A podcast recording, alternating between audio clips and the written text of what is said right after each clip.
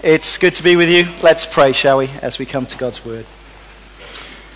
Fathers, we've already sung. Uh, Lord, your Word reminds us at times just to, to be quiet. Uh, we can be so frantic, so busy, at times, Lord, in fact, so bitter and complaining. And your Word reminds us that we just need to be still and take our eyes from ourselves and from our circumstances to consider you our great God and Savior. And So we ask that you give us the ability to uh, put away distractions and to dig into your word together that we may know you better and be changed by your word. We ask this in Christ's precious name. Amen.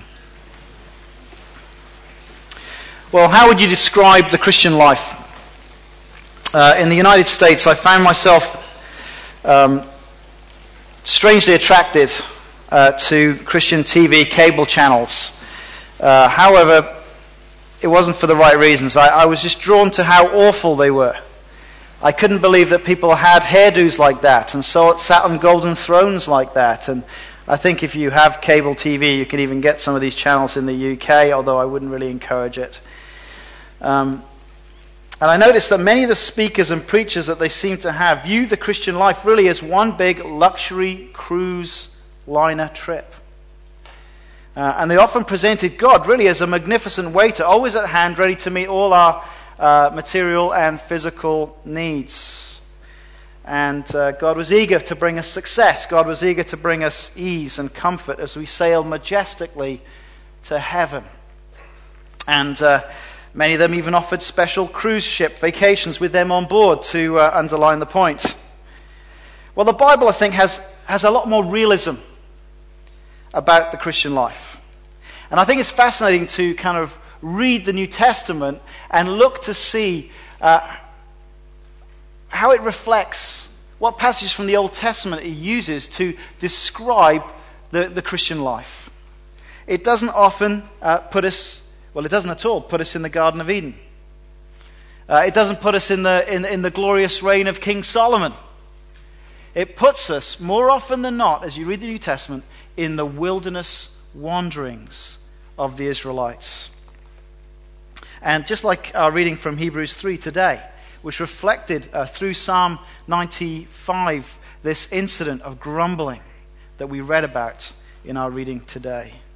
The Christian is someone who has been rescued out of slavery to sin, uh, uh, from living to serve Satan and a world that's opposed to God, has been rescued from that, has been redeemed from that way of life by the blood of the Lord Jesus Christ, by his sacrifice on the cross.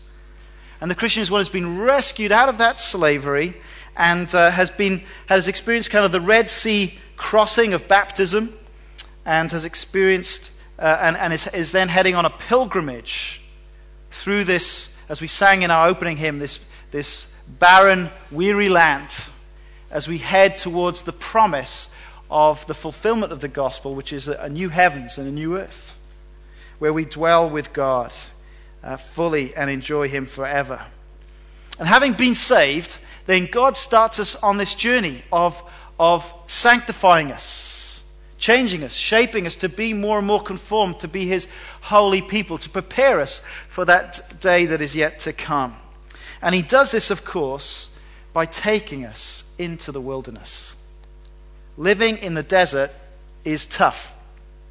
But that's the description that best fits the experience of the Christian uh, life in this fallen world. And what we read this morning, uh, what um, was read to us, were three major incidents the, the bitter waters of Marah at the end of chapter 15, the cry for food in the desert of Sin, close to Sinai, and then we had in chapter 17 another water crisis at Rephidim. And in a sense, we could easily have, uh, uh, have devoted a whole sermon on each of those three events.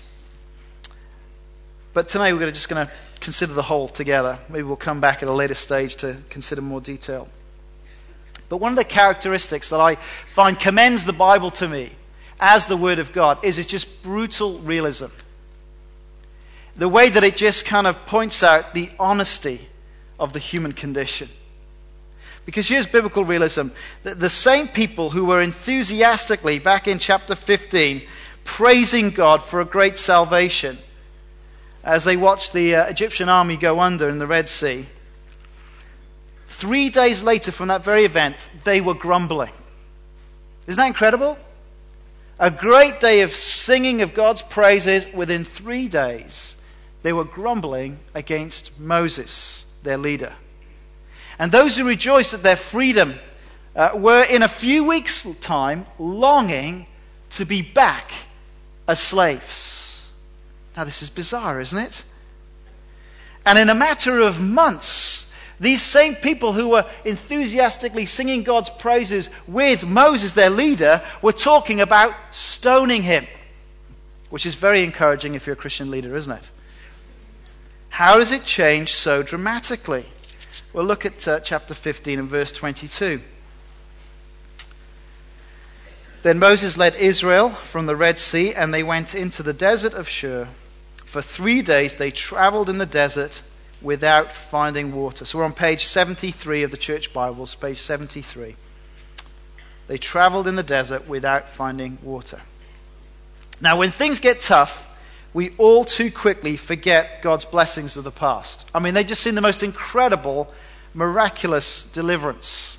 Within three days, it's as if it had never happened. That past decisive victory of God quickly forgotten as, there, as something immediate presses in on them that they need water. It is a serious thing, isn't it, not to be, out to, be to not have water? I don't know whether you've gone off for a hiking trip in the hills or something and forgotten to take water and you've had nothing to drink. I mean, even if you go four or five hours of, of, of lots of activity without water, you know that beginning of panic that starts coming and the desperation that you can feel. You need something. You need something to drink. And water is the sweetest, most beautiful, most loveliest drink you could ever drink, isn't it, when you're desperately thirsty? Oh, the nectar of water. And um, they'd wandered for three days. They'd run out of supplies. And what a joy then to see a big pool of water in front of them. Praise God, you know. We were in need. God provided. You can see them charging towards the pool, up over the sand, throwing their faces in. Just absolutely disgusting water. What's going on here? What's going on here? Verse 23 When they came to Marah, they could not drink its water because it was bitter. So the people grumbled against Moses, saying, What are we to drink? Now, how on earth did they get into this mess? Well, we made the point last week. Let's make it again. Did they get their guidance wrong? No. No, it's pretty clear, isn't it, that uh, God's guidance was unmistakable. A pillar of cloud by day to follow, a pillar of fire by night to follow. It's not that hard, is it? Uh, they weren't in this place of bitter water because they'd gone the wrong way. No, God had led and guided them to this very spot. It is God who led these thirsty people to bitter waters. It was God who guided them through the wilderness where they worry about what they will eat and what they will drink. God's curious guidance, according to Exodus, can often lead us. We need to hear this over and over, I think. God's curious guidance, can lead us into places of disappointment, discouragement, deprivation, and despair. God's guidance can lead us to those places. Now, it's not always the case. Praise God. Verse 27 of chapter 15. Then they came to Elim, where there were 12 springs of water and 70 palm trees, and they camped there by the water. Sounds a lovely oasis, doesn't it? God is fully able to, to lead us to places of plenty and refreshment and rest. Uh, a place where, you know, there's a spring for every tribe, enough to quench all their thirst. So God's able to do that. So what does it tell us when He leads us to the place of bitter waters? Well, it tells us something that we find hard to believe as Christians that God is as much present in our difficulties, in our struggles, in our disappointments. He's as much present with us there as He is when things are going fantastic and swimmingly. When times are tough, we can be often tempted to ask the question that they asked at the end of chapter 17, verse 7 Is the Lord among us or not. Things go tough, and we say to ourselves, oh, Is the Lord with us? It can't be so, can it? Yes. Yes, it can be so. God leads us into these difficult circumstances to teach us vital lessons, things that we could never learn in just times of plenty. God takes his sons and daughters into the wilderness to, to learn more about ourselves and, more importantly, to learn about him.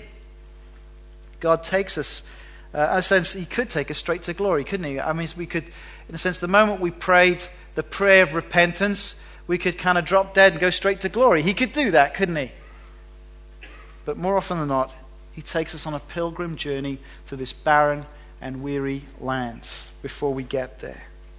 And the first thing I want to stress from this section is that what we need to learn about God here is that God is the testing healer. And I say that because of verses uh, 25 and 26 of chapter uh, 15. Then Moses cried out to the Lord, and the Lord showed him a piece of wood. He threw it into the water, and the water became sweet. We'll think about that later, but look at this next bit. There the Lord made a decree and a law for them, and there he tested them. He said, if you listen carefully to the voice of the Lord your God and do what is right in his eyes, if you pay attention to his commands and keep all his decrees, I will not bring on you any of the diseases I brought on the Egyptians, for I am the Lord who heals you. From time to time, God leads us into testing experiences. Now, I don't know about you, but that can sound sort of cold to me. Testing. Uh, it's not something we tend to enjoy, is it, being tested? Uh, in education, most people hate exams. Many students have started going through, are going through exams right now. And yet, why do schools and universities test us? They do it because they believe it's going to develop us. It's going to force us to, at least at one point in our lives, get those facts into our head. We may forever be going to a textbook to pick up those facts later, but we're going to at least have a go putting them in our head at that point.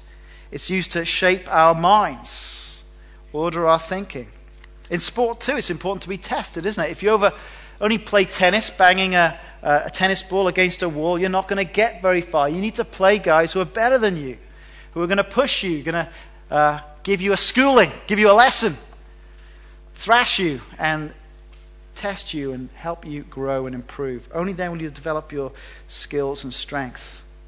But of course, our fear of testing is that someone is committed to seeing us fail. But that's never true with God.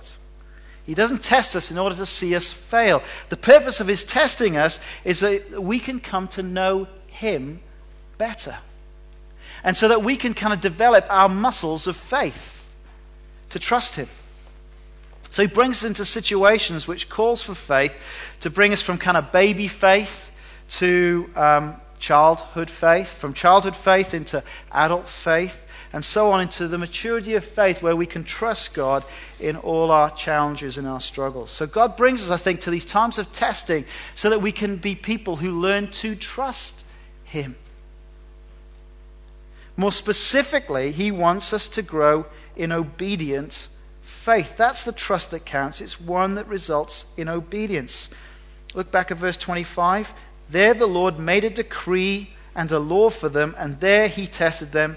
He said, If you listen carefully to the voice of the Lord your God and do what is right in his eyes, if you pay attention to his commands and keep all his decrees, I will not bring on you any of the diseases I brought on the Egyptians, for I am the Lord who heals you.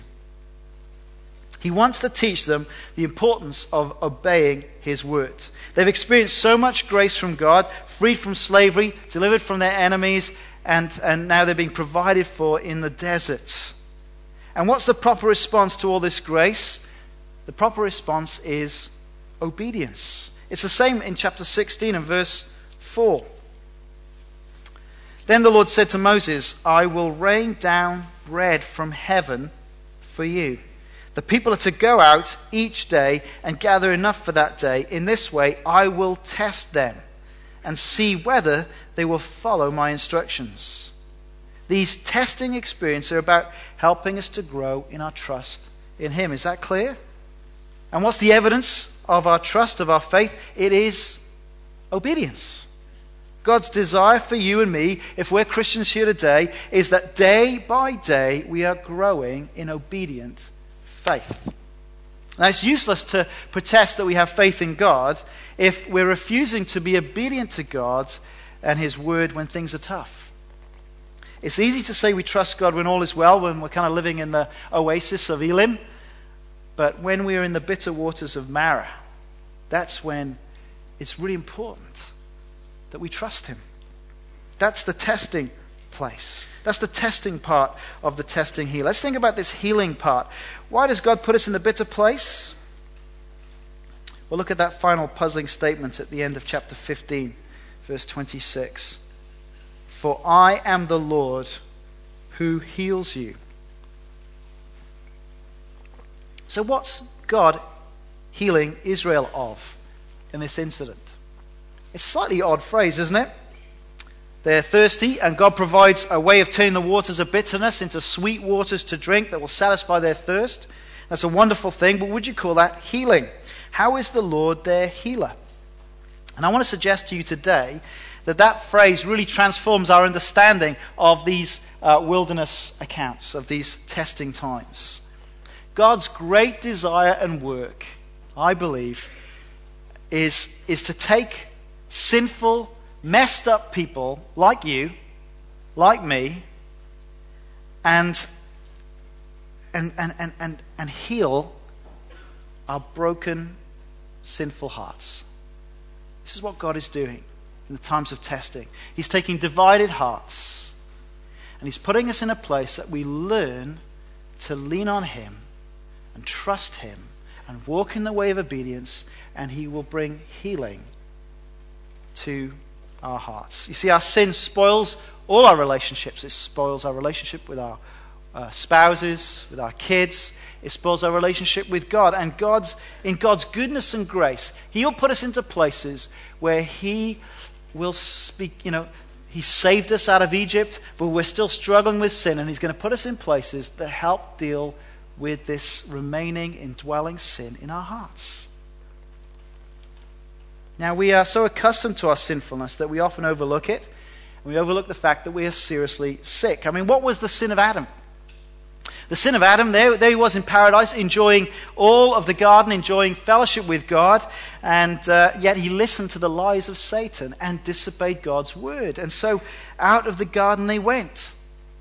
So we could begin to see the seriousness of, of rejecting God's word, of that broken relationship. Such is the perverseness of our hearts that even with all the evidence of his love and his power in our lives, we will so often choose to disobey his words. That was our reading from Hebrews 3 today, wasn't it? See to it, brothers, that none of you has a sinful, unbelieving heart that turns away from the living God. Who's he addressing? He's addressing Christians, isn't he? See to it, brothers, that none of you has a sinful, unbelieving heart that turns away from the living God. In 15, verse 26, God speaks of the diseases he brought on the Egyptians. I will not bring on you any of the diseases I brought on the Egyptians. Now, why, why did the Egyptians and why did Pharaoh have such a hard time? Because they kept disobeying God's commands. The plagues kept coming as they kept rejecting God's words. You know, we, we read uh, phrases like in verse uh, 26 of um, listening carefully to uh, the voice of God, and uh, this language of verse 25 of decrees and laws, and we instantly see, see the word law, and we shout legalism and we run away. But listen to what Jesus said in John 15. He says this You are my friends if you do what I command. And again in, in John 14, if you love me, you will obey what I command. See, our slavery, our sickness before we come to Christ is that we have rebellious, disobedient hearts that keep turning away from the living God. That's the, the essence of our problem. And God has saved us from the full consequences of that. And He is on this process of healing us and putting us in testing circumstances so that we can grow into wholeness. So we can grow in our spiritual health and vitality. Uh, so that we grow to be those who trust Him, who grow in relationship with Him which is marked by obedience. See, God loves us too much to leave us stewing in our sin. God loves us too much. Now, we often think that the most important thing, really, in our lives is to get materially satisfied. Um, we think our greatest need is for water and for food. And in fact, we are so wealthy as a, as a society now, we finesse what type of food? Not just beef, but Kobe beef or it's, you know, it's not just this thing, it's, it's a special sort of thing. We, we have amazing shows about how we can have really expensive, luscious foods. We're so spoiled. And we think, actually, yes, if I have that, that's the most important thing. We think our greatest need is perhaps for comfort and ease. We think maybe our greatest need is for satisfying human relationships and, and perfect health. But you see, God is not so superficial, He's not so man centered as that. He knows that our greatest need is none of the above, but instead to experience the healing of our sinful hearts so that we may know Him and enjoy Him. And He's committed to healing these twisted hearts, even if it means guiding us through disappointments, deprivation, discouragement, and despair, for He is the Lord who heals us a while back, I, I did a, a, counseling course and I had to read a book by Dr. Larry Crabb. Uh, it, it, was called Finding God. But the thing that, about the book that interests me the most was the dedication. He dedicated it to the memory of Dr. Charles Smith.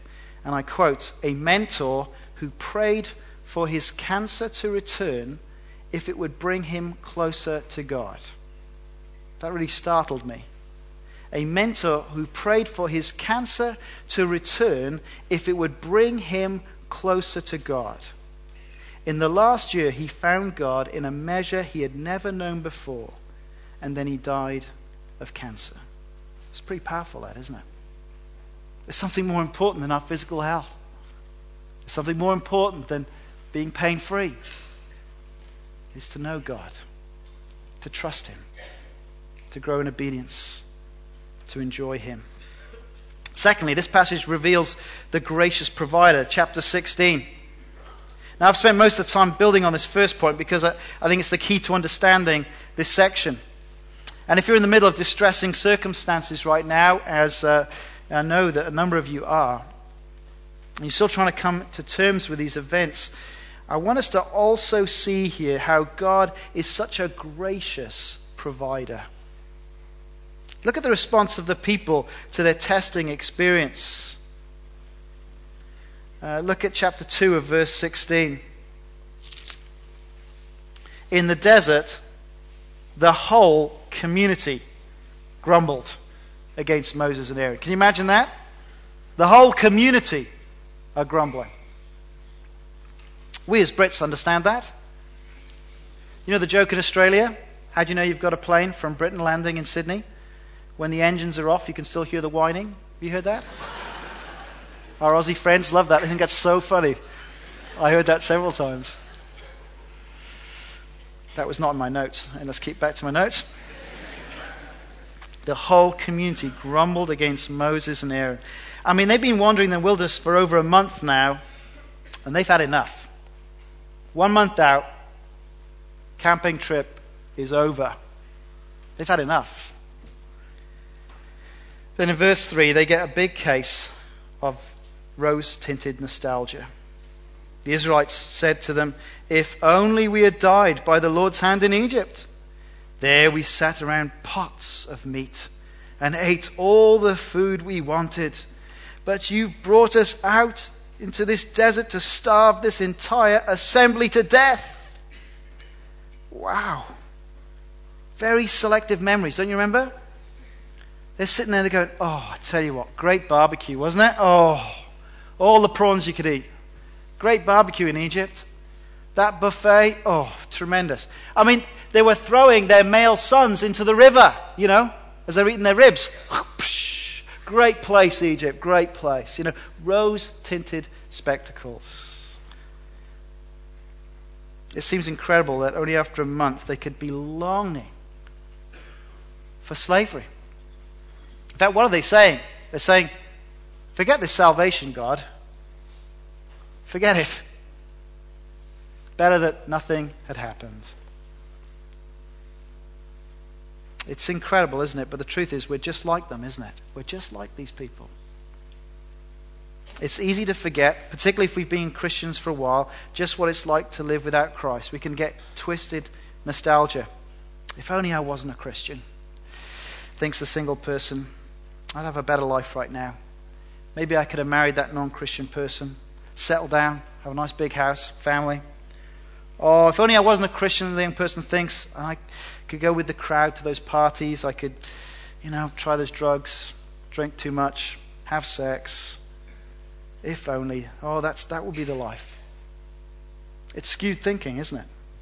As we forget the negatives about not following Christ. It's ingratitude of the highest order, really, to forget all the amazing blessings that we've received. But the truth is, is, is that we can all be exactly like these Israelites. And you couldn't blame God, could you, if you lost his patience at this point? But look how God responds to the Israelites and their grumbling. He responds with amazing grace. This is wonderful. Verse 4 Then the Lord said to Moses, I will rain down bread from heaven for you. You want meat? You'll have meat at night, you'll have bread in the morning. God is the gracious provider all this grumbling, all this moaning, and yet for 40 years he sustains the people of Israel in the wilderness with manna. Now, how deeply rooted is, are our hearts of unbelief? Well, look at uh, chapter 17, verse 4. I will rain down bread from heaven for you. The people are to go out each day and gather enough for that day. In this way, I will test them and see whether they follow my instructions. Their hearts and our hearts are so persistent in their unbelief that God gives them a daily test of obedience in order to teach them the blessings of obedience. 365 days a year, bit of a change on the Sabbath day, but God provided daily for them so they could learn that man does not live by bread alone, as Jesus put it, but by every word that comes from the mouth of God. And they're instructed to get out there and, and gather enough for the day. And if they tried to gather more than that, they would learn the hard way. Verse 20 However, some of them paid no attention to Moses. They get part of it until morning, but it was full of maggots and began to smell. God calls on his people to day by day trust his word and trust his gracious provision. Now, I wonder have you ever kind of daydreamed about winning the lottery? Have you? Oh, there's a few smiles. Yes. Yes, I think, I think we've all had that little daydream, haven't we? Maybe there's a very holy person there who's never had that daydream, but I've had that daydream. We've all had that daydream. Um, what would it be like, you know? What could I do with an extra 20 or 30 million? Mm. Yes. Well, I'd pay off the house. Yes, that's right. Um, sort out the pension. Um, leave my miserable job, uh, get that nice car. Of course, I'd donate some money to the church. Yes, Lord, I would. I would. Now, what are we wishing for when we're wanting to win the lottery? We're wishing that we could be completely self sufficient and not have to trust God at all. That's what we're wishing for. Have you ever wished that life was just easier? But God knows that it's far healthier and spiritually beneficial for us to, to keep having to trust Him. And so He teaches us to pray, Give us this day our daily bread. The only day that they were uh, to gather, two days' worth, was, was the day before the Sabbath. The Sabbath was the day that God rested from his work of providing the manna, and he graciously provides enough manna the day before that, that would last over the Sabbath day. This stuff wouldn't go stinky with maggots. So they wouldn't have to work. Now, think about this. This is a wonderful thought, isn't it? As we live busy, crazy lives, diaries out of control. Here's another beautiful picture of enjoying the blessings of God. He's given a day of rest, a gift to his people. A day where they don't have to go out and collect. A day that they can just rest with God. A day of obedience to God's words. Maybe we need to recover a sense of that. You know, the Lord's Day rest that He gives us in our hurly burly lives. God is so gracious, isn't he, in this account of how he provides for his people. I mean, can you imagine the logistics of providing food for this many people in the wilderness for 40 years? You'd need trains, you know, a couple of miles long of food rolling in every day to feed these people. And yet God provides for them every day for 40 years. And consider the way that God turns the bitter waters of Marah into drinking water. This is just a very beautiful thing. Look back at chapter 15, verse 25. Then Moses cried out to the Lord, and the Lord showed him a piece of wood. He threw it into the water, and the water became sweet. Long before Moses was ever born, God caused a tree to grow next to these bitter waters. A tree that, when thrown into the waters, would make it drinkable again. Now, this is, this is the amazing thing about God's grace and provision that even before the people come to that place of, of deprivation, to that place of trial and testing, God's already made full provision for them. The solution is already there. They just have to cry out to Him, and He, he shows them, well, actually, I've already been, I have one made earlier. Just throw that in. This is God's grace, His gracious provision. And of course, all this gracious provision is pointing us forward to the greatest display of God's grace and provision in the Lord Jesus Christ. Now, we don't have time to develop all the ways that these, that these chapters are picked up in the New Testament, but let's just turn to John 6. Keep finger in Exodus. Let's go to John 6. It's a very important cross reference here. In John chapter 6, the crowds ask Jesus for a sign. Uh, this is remarkable, given he's just fed 5,000 people in the wilderness. No, Jesus, really make it a sign this time. I'm not sure what they're asking for. He's fed 5,000 people in the desert with miraculous bread. And they said, Well, show us a sign, Jesus. And John 6, verse 32. That's on page 1070. Jesus said to them, I tell you the truth. It is not Moses who has given you the bread from heaven, but it is my Father who gives you the true bread from heaven. For the bread of God is he who comes down from heaven and gives life to the world. Sir, they said, from now on, give us this bread. Then Jesus declared, I am the bread of life. He who comes to me will never go hungry, and he who believes in me will never be thirsty. Look at verse 48 over the page. I am the bread of life. Your forefathers ate the manna in the desert, yet they died. But here is the bread that comes down from heaven, which a man may eat and not die. I am the living bread that came down from heaven. If anyone eats of this bread, he will live forever. This bread is my flesh, which I will give for the life of the world. 40 years of miraculous bread from heaven to prepare people for Jesus.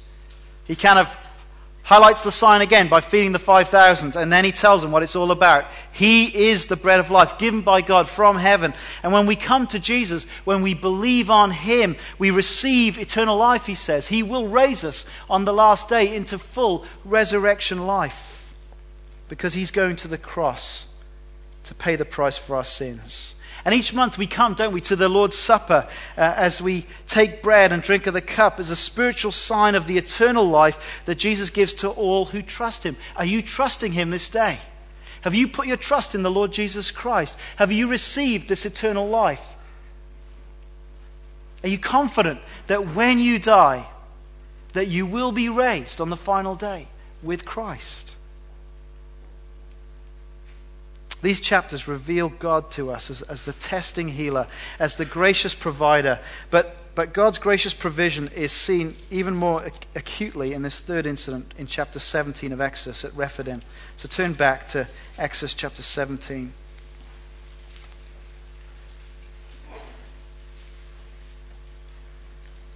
Of course, all these incidents raise the challenge to us how will we respond in the trials of our lives? Are we going to be testing God? Or are we going to be trusting God? And in these verses, these brief verses, we find 10 references to grumbling and 3 to quarreling. It's like things are getting intensely worse. And Moses, you know, they're quarreling against their leader, but Moses makes it clear what's really going on, doesn't he? In 17, verse 2. So they quarreled with Moses and said, Give us water to drink. Moses replied, Why do you quarrel with me? Why do you put the Lord to the test? Instead of trusting God, they test God. It's almost like this is a trial scene. They're putting God in the dock. They've been out on this camping trip for quite a while now, and they're coming now and they want to judge God. Testing God means kind of putting him on probation. We're going to withhold our trust, God, until you prove and give us further evidence that you're worthy of our trust. It's full of doubt, this testing God business, that God is the one who's able to provide. Now, how bizarre, isn't it, when He's sufficiently provided so much up to this point? And yet, no, now, now we're going to see if you, you really can do this, God. Things have taken a different turn. They're in another place where they're, where they're thirsty again. Well, we did, we did that lesson about being thirsty. Why are we back here again? Why do I have to go through this testing time again? Why do I have to do this trial again? God, I'm putting you on trial. That's what's going on in chapter 17. How we will, will react to the testing experiences. It, it, it, that how, how are we reacting right now as you come this morning? How would you, where would you say your heart is at? Is your heart bitter towards God right now? Have you put God on probation? Are, are we, as we come to Him, are, are we people who are testing God, putting Him on trial? See, the times of heat and challenge in our lives, they reveal the spiritual state of our hearts. Uh, the circumstances are not the cause of this anger towards God. They're revealing what's there, the true spiritual state. And we have to see that grumbling, complaining, quarreling are serious signs of our discontentment with God. I, re- I received fresh challenge this week about this very thing, fresh rebuke. Uh, I find it very easy to turn to grumbling and complaining. And, and this, this, this section of Exodus reveals that when we do that, we're actually showing that we're discontented with God. We're putting God to the test. Now, we seldom um, come out and say that. We tend, uh, as the text suggests, to take our frustrations out on others. Uh, we quite often take it out on those who are our spiritual leaders, it says in this text. But we should take note that if our speech is always turning to bitterness, to complaint, it may well be revealing that we are doubting and grumbling against God. And, and there is a perpetual choice to be made in our daily struggles. Are we going to be those who complain or those who obey? Are we going to be those who, who grumble or, or take this as an opportunity to grow? Will we, will we test God or will we trust Him? And yet, note again how God responds with amazing grace. He provides in an extraordinary way, doesn't he? Through the striking of a rock that causes a stream of water to flow sufficient for the Israelites and all their animals. One of the cross references uh, for this is 1 Corinthians 10, and, and it, it's created a phrase that's always been a puzzle to me. In 1 Corinthians 10, it speaks of this generation as those who ate the same spiritual food and drank the same spiritual drink, for they drank from the spiritual rock that accompanied them. And wait for this and that rock was Christ. So the Apostle Paul uh, reads this account and says, Ah, yes, that rock was Christ. Now, have you ever wondered how Paul got there? So, so look back at, at Exodus 17, verse 6. This is what God says. Uh, go back to verse 5. Walk on ahead of the people, take with you some of the elders of Israel, and take in your hand the staff with which you struck the Nile, and go. Verse 6 I will stand there before you by the rock at Horeb. Strike the rock, and the water will come out of it for the people to drink.